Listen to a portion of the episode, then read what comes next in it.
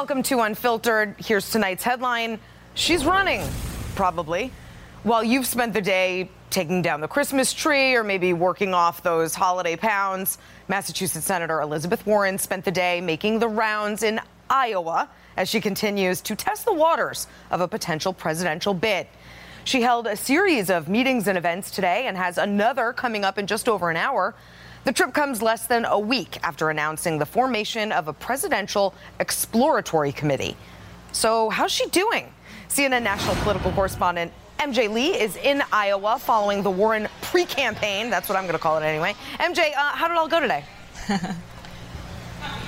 Well, it's been a hectic weekend, Essie. Uh, she has had four events in the course of around 24 hours. She's going to have her final event tomorrow before she flies out of the state. And what she's really doing to point out the obvious is that she is introducing herself to the people of Iowa. Uh, this weekend is particularly important if you keep in mind that she hasn't been here since 2014. So for a lot of these people, not only is she sort of reminding them of who she is, she's probably telling them actually for the first time of who she is and what the issues are that are important to her and will be important important important to her eventual presidential campaign. Uh, and as you know, Essie, very well, the people of Iowa are famous for wanting to get to know their candidates very, very well. And Senator Warren has been taking questions from audience members at each of her stops. And I just want to talk about one question that she got at an earlier stop today in Sioux City. Uh, the audience member got up and asked her about the DNA test results that she decided to release a couple of weeks ago. That was so controversial. And the way that the audience member asked the question was so telling, I thought. Uh, not only did they ask about the DNA test results. Uh, they also asked, why did you give uh, President Donald Trump fodder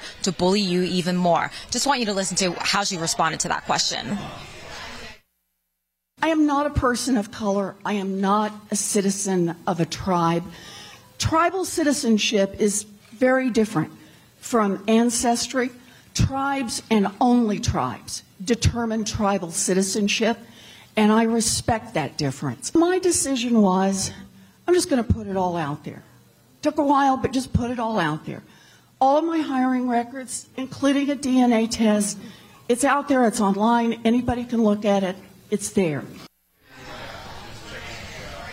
Now, what was fascinating was that Senator Warren also went on to say that she doesn't think she has the power to stop President Trump for, from uh, hurling insults at her. Uh, and then an audience member actually responded to that by saying, yes, you can. And that moment just kind of perfectly captured this balancing act that Senator Warren and I think other Democratic candidates are going to have to uh, juggle. There are uh, voters across the country who feel like they want their Democratic candidate to directly take on President Trump. And then there are going to be plenty of other people who do not not want their Democratic candidates uh, to engage President Trump in his own game. Uh, so that is something that I think a lot of Democratic candidates will have to figure out just how they want to play that.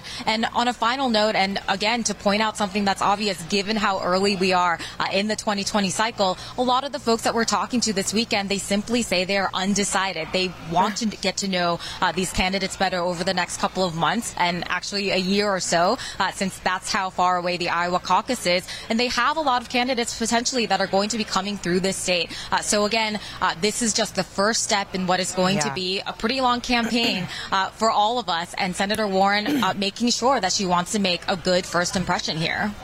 So fascinating, and it's just getting started. MJ, thanks. We'll we'll be talking to you again, I'm sure, uh, over the course of all this. Okay. Sticking with Elizabeth Warren's presidential bid, here's tonight's other headline I'm with her? Warren may be among the earliest to enter the fray, but she could also be among the earliest to fail. Don't take my word for it. Just ask Democrats.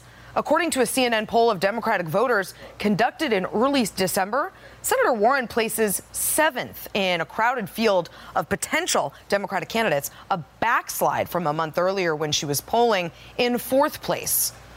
But if you don't believe them, we'll just ask voters in her own state. Back in September, 58% of likely Massachusetts voters said they believed Warren shouldn't even run for president, with only 32% supporting a potential Warren run. That, according to Suffolk University Political Research Center Boston Globe poll.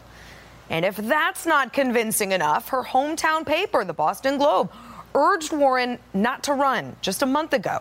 The Globe's editorial board argued that Warren's moment had passed and that she should step aside for a less divisive figure. The Globe wrote While Warren is an effective and impactful senator with an important voice nationally, she has become a divisive figure.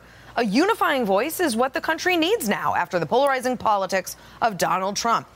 Look, even her own inner circle may know that it's over before it's begun. Warren's longtime advisor and 2012 campaign architect, Mindy Myers, was reportedly speaking to several rival campaigns and had planned to meet with Beto O'Rourke back in December. So, what do they all know that maybe she doesn't? Here's the deal. Elizabeth Warren may have been a Democratic star at one point, going from her humble Harvard professor roots to leader of the anti banker posse, even taking credit at one point for the, quote, intellectual foundation of the Occupy Wall Street movement. Yes, that's how she talks. But in the years that have followed, her national appeal has waned considerably. Now, frankly, it's hard to see what boxes she checks at all. Take a look. Excitement? No. Polls show there's far more support for former Vice President Joe Biden, Vermont Senator Bernie Sanders, New Jersey Senator Cory Booker, and even Texas Congressman Beto O'Rourke, who until a year ago most people had never heard of. Well, what about broad appeal? Hardly. Warren's far left progressivism may make her a fan favorite in the primaries, but her coastal politics and unrelatability make her a non starter for wide swaths of voters in a general. But finally, the thing that matters most in presidential elections to voters authenticity. Well, we all remember the, the DNA test debacle in which she boasted of her Oklahoma roots and Native American ties and then released a DNA test to prove her Native heritage which backfired spectacularly as she is in no meaningful way Native American. I've said it before Democrats need a candidate who can beat Donald Trump. She has proven she cannot. For that reason alone, Democrats can do better. Disagree? Okay, let's discuss. Here to tell me why Elizabeth Warren should be the 2020 Democratic nominee. Just kidding. Our CNN political commentators, former senior advisor to President Obama, co host of Pod Save America, Dan Pfeiffer, and former National Press Secretary for Bernie Sanders 2016. Symone Sanders, I would not put you guys in that position. I am kidding, of course. I know it's way too early. Okay, but Dan, to me, even this early, it seems like Warren's candidacy is DOA. Do you honestly think she's the Democrats' best bet to beat Donald Trump? I have no idea if she's the best bet to beat Donald Trump, but neither does anyone else. And that's what the whole process is about. Look, she has challenges, but so does every other single person who's running. And it's not like the person that they will be running against and Donald Trump is some sort of like perfect political candidate designed in a lab. He has flaws as well, I'm told. And so right. we're going to have to we're going to have to see this play itself out and she's going to make her case and she has she has real political strengths and challenges. And so no, I cannot tell you no one else can tell no, you what voters going to want November. Dan, I get you hedging. I get, I get it. I understand. It's early. Why would anyone come out this early to, to back anyone? But mm. coming in, and I said the same thing of Hillary mm. Clinton, coming into the 2016 election, Hillary Clinton mm. had known challenges. We couldn't know some of the stuff that was going to fall in, in right. her path, but she had right. known challenges. Elizabeth Warren has some known challenges that I think make her a very unattractive candidate? I mean, I think that that is the the voters will have to decide that, and you just you really just don't know. There are things I really like about Elizabeth Warren's candidacy because she probably has the best, most popular, finely honed economic message of anyone who's thinking hmm. of running, and that will be very valuable. There are other challenges, and the DNA test is something that she's going to have to navigate. I don't think it's going to be a a hugely damaging problem, but it's something hmm. you know she's, she has to answer questions about it. Well, Symone, uh, to, to, Dan's point, having the hmm. most popular economic message, I mean, it's it's Bernie Sanders' um, m- message, and hmm. and to me, from where I stand, Bernie's everything Warren is, but better. He's more energizing, more unifying, certainly more authentic. Do you think that she can capture his coalition and his appeal if, in fact, he decides not to run? We don't know. and I know it sounds like it sounds like hedging, Essie, I know, but we just do not know. Look, frankly, I like Elizabeth Warren, but I like a lot yeah. of potential um, 2020 contenders. And yes, she is going to have to continue to answer questions um, about the DNA tests. Why did you do it? What does this mean? But I, you know what? I want to say I really liked her answer today, and I liked it because I think that's what a lot of people across the country not only need, but not only want, but need to hear. Um, she said, "I am not a person of color." They need to hear her say, "I'm not a person of color." I understand, even though like it's clear, but it's I understand. Absurd. It's absurd that she has to say plight. that, Symone. It is absurd, but it's also absurd that it's, it's also absurd that you know the president continues to hurl a racial slur at her, and that she felt the need to address his racial slur. It's absurd that we're having a conversation about Ugh. is she the best you know person to yeah. defeat Donald Trump when she's not even officially in the race yet. So I just think that this is going to be a long, very long, but robust Democratic primary, and this is okay. exactly what I think the base and the Democratic Party needs. So, Dan, some of the changes to the process could impact people like Elizabeth Warren, Bernie Sanders, Joe Biden. Some of the caucus states are now going to be primaries, which could hurt people with very sort of condensed, passionate fan bases like like a Bernie Sanders, for example. Likewise, moving California up in the primary calendar could make it harder for moderate candidates like like Joe Biden to get through a primary if they have to go through California earlier. What kind of candidate do you think this new the new math, the new system favors? I, this is sort of, I think, a counterintuitive take of how a lot of Democrats think about this. I think all of the okay. changes that put in place actually make Iowa more important than it's ever been before. I'm not saying that's a good thing. I think there are problems with it. But by moving California and Texas up, which are two states that are too big to organize at scale for a primary candidate and too expensive to run ads to get your name ID up, the best hmm. way to catapult yourself into the first tier is to win Iowa. And so candidates who can run and win in Iowa are going to be at a premium here. Elizabeth Warren, to her credit, is out there early and also hired one of the engineers, Emily, Emily Parcell of Barack Obama's 2008 right. Iowa caucus victory. So she is off to a good start there. But I think I, being able to run an organized, compelling Iowa campaign is critical to success. Interesting take. Um, okay, so Symone, the existential question Democrats will have to confront for the next year plus. I will, I'm sure, ask it of you a thousand times. Um, do you run a progressive version of Trump, targeting the energy of the base, or do you run someone who can capture as many disparate voters as possible, from moderates to independents to even maybe some disaffected Republicans? What's your thought? My thought is that you run a person. Well, one, my thought is that the Democratic primary voters pick who the Democratic nominee will be. And I think um, what Democratic primary voters want is someone that's going to come into their state, come into their community, their living room, and tell you exactly who they are and what they believe in, and not just how bad Donald Trump is. Because mm. I think we learned in 2016 that that's not what voters wanted to hear. But frankly, what is their vision for the future, and how do they plan to get it done? And I think the person that can effectively articulate that to the American people, not yeah. to the American people, not just in places like Iowa, South Carolina, Nevada, but also in um, Appalachia, in places like Scottsbluff Nebraska, and the great state of Nebraska where I'm from. You have yeah. to be able to talk to everyone, and they may not like what you have to say, but if they believe that you're authentic in your message, they may just decide to vote for you. Dan Symone, let's do this again for the next two years. what do you say? Thanks for coming. Sounds like a plan. I'm down. Great. I'm down. All right. Thanks, guys. Uh, the vice president led a meeting on the shutdown today, but did he make any progress? I'll have the latest next. Coming up, should Speaker Pelosi try to rein in some of the freshman lawmakers in her party?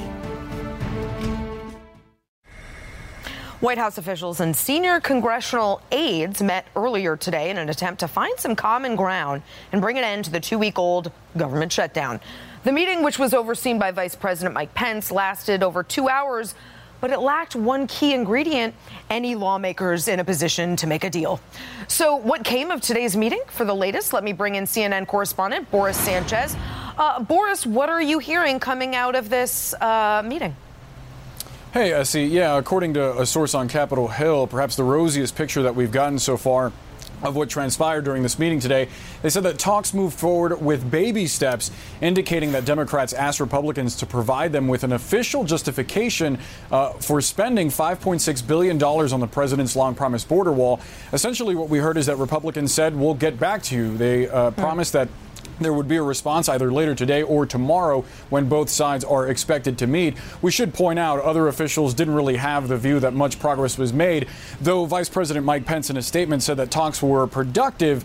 The acting chief of staff, Mick Mulvaney, dismissed any productivity in today's talks. He clearly was frustrated when he spoke to Jake Tapper during an interview shortly after uh, the meeting took place. He believes that Democrats are simply trying to stall. In the meantime, we got a statement from uh, House Speaker Nancy Pelosi indicating that Democrats would vote on a number of individual bills that would appropriate uh, money to specific uh, parts of the government that are closed, like the Treasury mm-hmm. Department and the IRS, etc. There's no indication, though, SC, that the Senate would actually take this up, let alone that the president would actually yeah. sign off on it. And Boris, while I have you, uh, thousands of federal employees as you know, have been furloughed or they're just not getting paid. Um, if any are watching, what's the latest news for them? Where do they stand? Yeah, there's still some 800,000 federal workers who are either either furloughed or without pay, and the two-week pay period uh, that just ended yesterday covers the entire shutdown. So when they're scheduled to get a check next week on January 11th, they're likely going to see the shutdown reflected in that mm. paycheck or in a lack of a paycheck. Keep in mind, this is going to continue to put pressure on administration officials, despite the fact that the president has said that he believes that these unpaid workers support him. He's also said that most of them are Democrats, not providing any evidence for either. Also, according to the Bureau of Labor Statistics, some 80% of federal workers live outside of Washington, D.C., the surrounding area. So there are a lot of federal workers yeah. in Trump country that are going to be feeling the effects of this. We'll see if that has any effect on how the president ends up responding and whether that uh, leads to any progress during these talks, Essie. Boris, thanks. Uh, we'll keep our, our, eye on any developments over the course of our uh, hour, of course. Uh, meanwhile, as incoming freshmen were sworn in earlier this week, Nancy Pelosi faced some new challenges as Speaker, controlling her raucous caucus. First up was Michigan Congresswoman Rashida Tlaib's colorful comments earlier this week.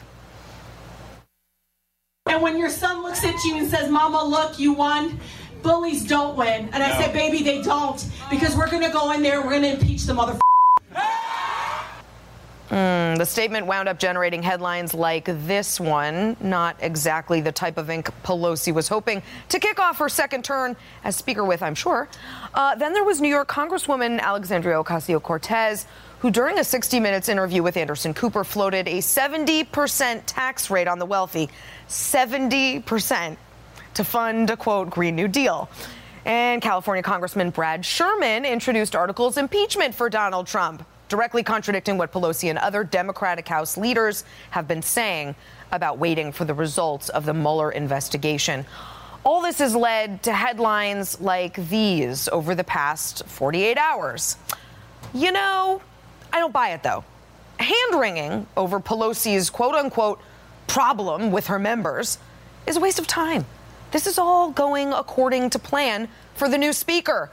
She gets to play the good cop, reassuring moderates that she's focused on legislating, not impeaching the president, while the kids satisfy the far left clamoring for Trump's ouster and using as much profanity as they think is necessary. Trust me, the kids are all right. Okay, let me bring in Republican strategist, CNN political commentator Doug Heye, and former senior advisor, Democratic National Committee, Democratic strategist Doug Thornell. To the two Dougs. Okay, Doug Thornell, let me start with you. When Pelosi says she doesn't like the language that Tlaib used about the president. Doesn't she just mean she wouldn't use it, but you go right ahead? Well, no, look, I think she, she really believes that. I mean, look, at the same time, I mean, if we look at what uh, the Congresswoman said, for, you know, it, it pales in comparison to what Donald Trump has said over and over again. And I think that you saw Democrats, you saw Nancy Pelosi, you saw Elijah Cummings and others said say that the words were unfortunate. It did serve as a bit of a minor distraction, but at the end of the day, I think it's hard to be outraged about her language when you have a president who talks about uh, S-hole countries in Africa and uh, brags about assaulting women. So let's. That's, but yeah, I I, I hear you. know you I've said this before. Um, uh, I, I think that's exactly why you should be offended by it. It's called and intellectual and consistency. The, and, and, I uh, totally uh, agree me, with you. Well, let me totally just go to, uh, to, let me go to other Doug. Doug, hi. Uh, you know me. I'm not a mm-hmm. churchgoer. Uh, I'm not. I'm not We're religious. Still on you. Yeah, sure. Keep trying. My religion is intellectual consistency. Mm-hmm. I pray at the Church of Intellectual Honesty. I don't always measure up. Sometimes I fail. When I do, I say three hail Krauthammers and, and try to do better the next time. But listen, I hate what Rashida Tlaib said. I hate it because I think it's beneath the office. I think it's lazy. I don't think it's brave to call the President of the United States an MFer. And I said the same of Trump Yeah. and continue to say I think his language is offensive. How, how are people justifying this sort of double standard? Well, the, the double standard is based on who it's aimed at. If you go back to 2016, a big part of the Hillary Clinton campaign's message was children are watching. And what were children watching? Right. Awful rhetoric from Awful, yeah. potentially, and then became the president of the United States. Yeah. But ultimately, Donald Trump has changed not just the presidency and how Republicans operate, he's, he's changed how Democrats operate. The- Apparently. The, latest comments are just the latest comments. If you look at Kamala Harris, uh, Kirsten Gillibrand, uh, DNC Chairman Tom Perez, they've all basically mimicked Donald Trump by using F bombs in their speeches. This is not just the new normal. It's unfortunate, but it's also the new normal. Yeah, I think it's all gross. And I think if you're intellectually consistent, you should say it's all gross. Um, Doug Thornell, let's Yeah, turn to, uh, yeah, go ahead. Go I ahead. just want to say, we actually did see that from Democrats. You did see Nancy Pelosi come out. You did see Elijah Cummings. You saw Clyburn. You saw leaders within the party say that. So I did, but agree with you in terms of others saying, intellectual. look, cons- you, you, you have others saying, look, things have things have changed. Donald Trump, you just said it. Donald Trump No, I w- brought I us was to where making we the point are, about and if you're intellectual outraged consi- about this, You should be outraged about has the president. You should be out. But um, my point is, if you're a Republican making these criticisms of this congresswoman, you also need to be making the same criticisms of your president. And I'm not talking about Happy to. Or Doug. Right. I, I'm I- here. you guys do that. I'm just talking about a lot of his be- his defenders in Congress, and they just let this stuff go. Most of the time, Paul Ryan Okay. acts like he doesn't even hear it. He's like, "Oh, I didn't see the newspaper or read, see the TV," and that's just craziness. So He's th- out. We've got a new that. speaker. But uh, let's talk about one person who did defend it, Alexandria Ocasio Cortez. She tweeted a defense of her, her sis at a bar. Um, I, I, I think Republicans like to pick on AOC. Um, because it's it's easy, it's not hard to do. Although I happen to think that video of her dancing was pretty adorable. Um, but it should also be said she courts attention and she's getting it. She's posted about her, um, you know, healthy me days. she complains about not getting recognized by Cat Police. She wants attention, she's getting it. Isn't this a kind of like a victimless crime where both Republicans and AOC mutually benefit from, you know, their mudslinging and her like clapping back at them on Twitter?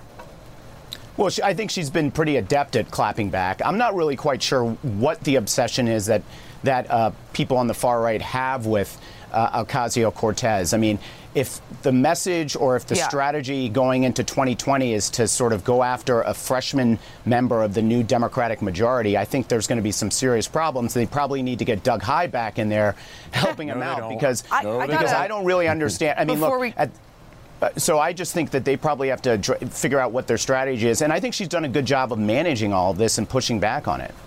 Um, okay. I mean, just before we go, I, I have to agree. I don't get the obsession either. To Claire McCaskill's point, I don't know why she's a thing. She she doesn't know what the three branches of government are. Let's not give her undue attention. It comes down to one thing. She's now the Democrats' Dave Bratt. When Dave Bratt beat Eric Cantor, my old boss, Yeah, right. he got a flood of attention that he wasn't prepared for. It's the same with AOC, and I didn't hear one single Republican complain about her dancing video, so I hope we can stop talking about that, Uh.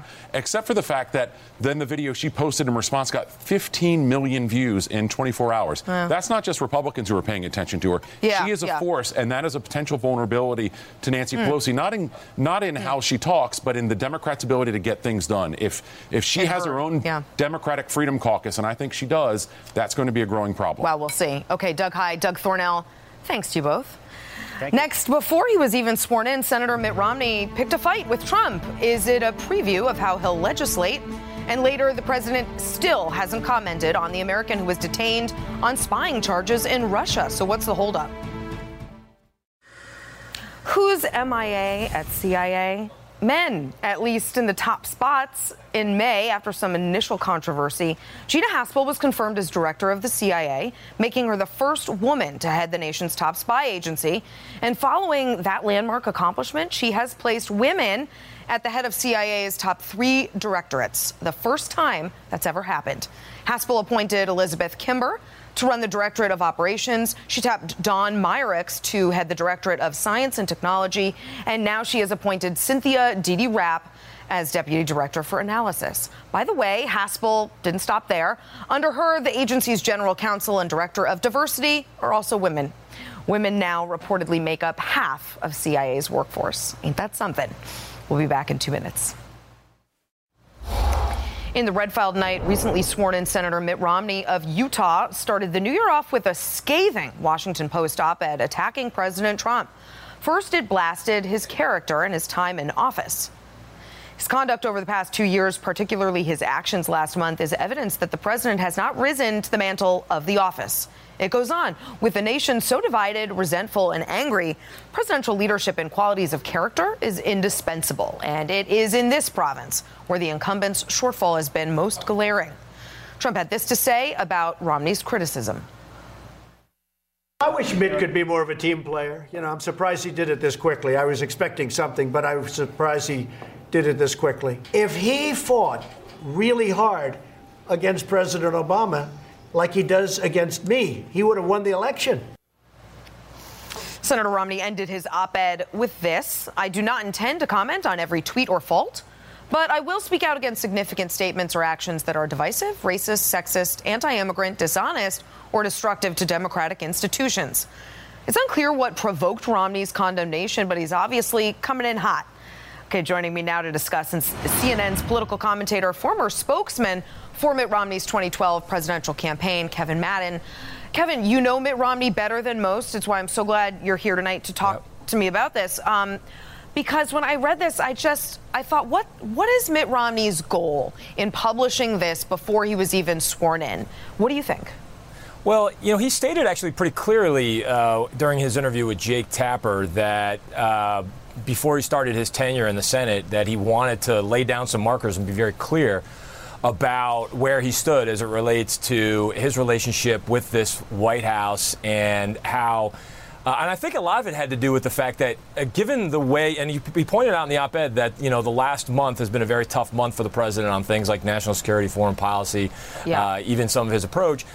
That there will be flashpoints like that all the way throughout the next year, and that one of the ways that he can get ahead of how will he answer at, at, at, at some of these junctures is to lay it all out in this op-ed. Uh, and that I, seems look, to be what he was doing. I don't disagree yeah. with anything that Romney wrote, but why not wait for a legislative fight to arise or an issue over policy? Why do it preemptively? Yeah, and I think that is the challenge. And that is, even for folks like me who have worked for him for a long time, yeah. I think it really did raise that question mark, which is why would you, at the beginning of your tenure, define your tenure as a senator through your opposition to Trump or your questioning of his character and his judgment yeah. uh, on uh, and fitness for office. Because now what happens, and later on in the op-ed, he goes on to say, "I'm not going, as you as you just cited, I'm not going to comment on every single tweet or statement." Yeah. By doing this, he he actually guarantees that he will be the first person uh, the first senator yeah. that every single reporter running through the halls of Congress um, and through the halls of the Senate right. will be looking for him. Uh, yeah. And he will be seen as this sort of, uh, you know, oppositional touchstone to the White House and to the president as a result of this op-ed. So it did raise that question mark for me as well. Yeah, yeah, because it, it, it, seems to me if if he just wants to be an opposition voice of the Republican Party, he can write op-eds all day long. He could write a book about it. He could go on TV. We'd have him all yeah. the time. But he ran to be a legislator. So I'm yeah. And know, during, during if, look, I mean, the, the, the interesting thing is that yeah. for six months uh, during his campaign in Utah. He said, "Look, I'm going to run a local campaign. I'm going to focus on Utah right. issues. Talk to the people of Utah about why I want to be their senator, uh, and I don't want my my uh, my tenure defined by just through the lens of Donald Trump." And then on day one, he actually did right. this. So uh, it, yeah. it does create some challenges for him, uh, and it does raise those questions. So his use of the word incumbent, he spoke about Donald Trump as the incumbent. My ears pricked up when I read that in the op ed, and it made me think I'm sure I'm not the only one. He's thinking about running. What do you know? Uh, I, I, know as much as you do, SC, um, but he was pretty clear with Jake Tapper too that he didn't, he doesn't expect to run. It's not, it's not really in the cards. I think having run twice and and not have been successful, now having just taken the oath of office uh, on behalf of the people of Utah to be their senator, I don't expect that he is going to run for office, and I, and I don't think this was a calculation in that sense. Okay. Um, particularly since if, if it were to be a primary, you know, and I think the president's poster yeah. has pointed this out, it would be a very uphill climb. Of course, yeah. Uh, and um, he's not going to run as an independent. So I, I, think when you when you run for president and you start perking um, and you start popping up with op-eds like this, that will always be part of the speculation. I don't yeah. think it's part of reality. Kevin Madden, thanks so much for your insight. Appreciate it. Was great to be with you. Thank you. Uh, next up to another Kevin. Kevin Hart has Ellen in his court, but together they managed to stoke even more controversy about those derogatory jokes that torpedoed his Oscar hosting gig. Ellen to the rescue. Not so fast. If Kevin Hart's plan to get back on the Oscars stage was to have fellow comedian Ellen DeGeneres smooth over the controversy surrounding his past homophobic jokes and tweets, might have had the opposite effect. Superstar comedian appeared on Ellen for the full hour yesterday, during which Ellen enthusiastically lobbied for Hart, saying he should be rehired as host of the Oscars. Watch. You have grown. You have apologized. You're apologizing again right now. You've done it. Don't let those people win. Host the Oscars. Ellen said she even called the Academy on his behalf. Well, this all prompted more outrage, naturally. For some, particularly those in the black LGBT community, Ellen's imprimatur was presumptuous. For others, Hart didn't seem authentically apologetic. And for many, the whole thing just looked too darn staged. Now, it's unclear what it accomplished for Kevin Hart's Oscar hosting chances, but it did accomplish one thing. It sparked a national debate. Joining me to discuss this thorny issue is my friend, comedian Judy Gold. Okay, first, what did you make of the whole Kevin Ellen for your consideration show? You know, it was fascinating because yeah. I don't think it was supposed to be him for the entire hour. Oh, really? Uh, I, I, mean, I don't a, know. I think yeah, that was a call midway through. Uh, I think so. I mean, don't quote me. Yeah. Um, I think it was really interesting because you know I can see it from two perspectives. Okay. I see it from a comedian's perspective, and I see it from a, a member of the LGBT yeah. community. Yeah. And it was a it was a teaching moment. You know, uh, look, I'm a woman. Mm-hmm. I'm in, a member of the LGBT. Mm. My experience is different than an African American's experience yeah. being gay, and there is, it is intensely homophobic, yeah. um, and look, he did this joke. Here's the thing: he okay. can say whatever he wants. Mm-hmm. He can, but you know, if you're going to do a joke about having a gay son, mm-hmm. make it funny because mm-hmm. you can talk about anything as a comedian if, if it's funny. If it's funny. Well, so so there was particular criticism that Ellen was not the right person to right. absolve Kevin Hart, right. being Here, that she was not from a black LGBT right. background, right. knowing that particular kind of homophobia. Right. And I know Kevin, and he's a great guy. Okay. You know, and I've never experienced homophobia from him. His act, yes, and violent. I mean, the joke was violent. Yeah, you know, right. and if you think about the other part of it where there's these kids who see their hero saying if my kid comes home and uh, he's playing with a dollhouse i'm going to smash that dollhouse yeah. over first of all not funny right and second of all it sends a message to some kid yeah. that oh my God, I can never come out. I'm an abomination. And you look, I've done work with the Hetrick Martin Institute. Yeah. You know, over 65% of transgender yeah. homeless teens are people of color. Over 40% right. of LGBT, um, LGBTQ teens yeah. who are homeless, people of color. It's it's it's really it is thorny. You wouldn't use the exact yeah. right word. And I want to I want to come back to that for a second. But first, uh, before that, another thing that's bothering people is that Hart and DeGeneres seem to frame this as internet trolls right. and haters right. having an issue with he, this. Right. So Doesn't here, that diminish? It does. Real it's like I already apologized. You know, I got this offer, and then the next morning I'm getting. Tr- Look, you're really, really, really famous, and everything you've done in the past, yeah. you know, is going to come back to you. Everything you've said. That's why you always have to be sort of careful. Right. But as a comic, like I don't think we should hold comics to a higher standard than we do lawmakers or politicians. You know, but here was an opportunity Mm. for him to instead of saying, "Yeah, I already apologized," saying, "You know what? Right. I'm glad you brought this up because it is a really big problem." And here's I- what I'm going to do. Right. And here's Right. Mm. how I feel now. Because look, we want people to evolve. That's our goal. Yeah. For some, you know, people want their parents to, Yeah. you know, they forgive their parents for years and years of treating them like, you know, crap. Well, and yeah. and- but here was an opportunity for him to say. You know, I did apologize, and I'm glad we're bringing that up again because it is still a big problem. It is. and yeah. I, I- you know, you know me. I'm, I'm not a member of the LGBT community. What? That's not what I heard. But you know, I, I There's fight for rumors. this community. Yes, you always have. Um, and yesterday, a judge ruled to uphold transgender ban in the military, Right. Among uh, by the Trump administration. That's deeply problematic Yep. to me. I know it's problematic to you. I didn't see a whole lot of soliloquies last Of night on the news by people about that. Do you think we're outraged about the right stuff? I think we are not outraged by the right stuff. A prime example is a woman giving a speech and cursing, and then everyone coming after her. Uh, let's focus on how we can change, how we can evolve, how we can start this conversation, have an intelligent conversation. You know, people could get fired from their jobs still for being gay. Yeah. People cannot be That's right. rented apartments or get a cake for their wedding. Judy Gold, uh, thank you so much. I'm so glad you were Oh, here. thank you. Uh, all right, we'll be right back. I'm back now with Judy Gold, my friend comedian, to talk about the controversy over Kevin Hart's derogatory, hurtful, homophobic comments and Ellen DeGeneres' um, decision to absolve him. Right. Um, Judy, I found it interesting. Um, Sarah Silverman, Amy Schumer, Chelsea Handler have all in the past few months or year, I guess, decided they will not use homophobic slurs Right. in their acts. Right. I hate those words. Right. Viscerally. Yes. Is that the answer, though, from a comedian standpoint? You know, I think comedians have to decide for themselves Mm. where, you know, where the line is drawn, Mm-hmm.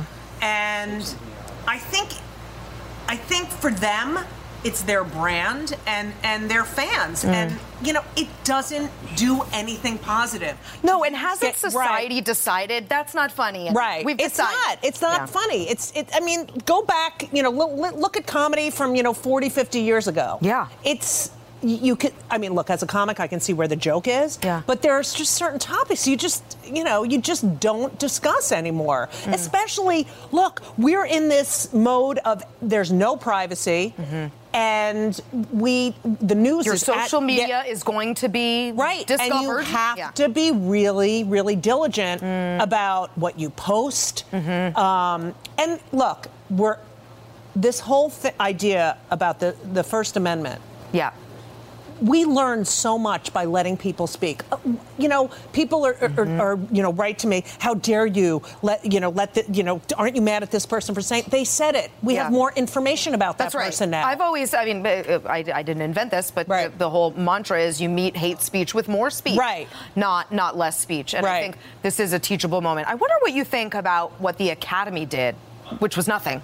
Um, the Academy Right, sort of like- let this happen, let Right. Kevin resign, let him go through Ellen to try. Right. I mean, they really made they made no statements, they made no decisions. Were they sort of cowardly in this moment? I, I, I feel like they distanced themselves. Hmm. You know, oh, we offered it. He's not going to do it. We, you know, no one wants to get their hands dirty. Yeah. No one wants to, you know, to take a stand Hmm. because they're afraid of the other half Yeah. uh, uh, attacking them. And we've got to start standing up for what's right. And, Yeah. you know, if you're going to write jokes, make them funny. Mm-hmm. You know, I, I, if you're going to talk about them, you can talk about anything, the most Well, subversive so topic. to that- if it is funny. Louis C.K. Right. Recently back in the news. Right. For a stand up routine that was caught on audio. Right. Saying some things that people thought were not funny. Right.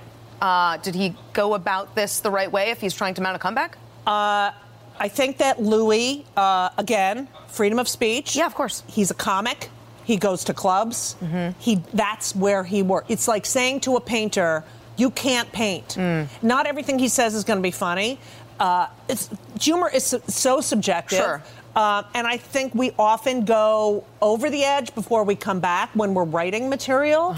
I don't, you know, again, you know, the someone recorded him doing his work. It's like someone painting and making a mistake and having the entire world, you know, looking Mm, at yeah. them saying, "Oh God, that you know, um, that's it." But you know, Louis has his own path, and I, you know, look as a comic. That would be the first thing I talked about on stage. That would be The be mistakes you made, right? right. You know, Just that's get it out. the- we talk about the elephant in the room. He's always talked about talked about the elephant. in Sure, the room. sure, sure. And you know, that's what's really important. I mean, we're like the only truth tellers left at this point. Yeah, I agree. So, uh, quickly, what should happen to Kevin Hart and the Oscars? Should he get another stab at it?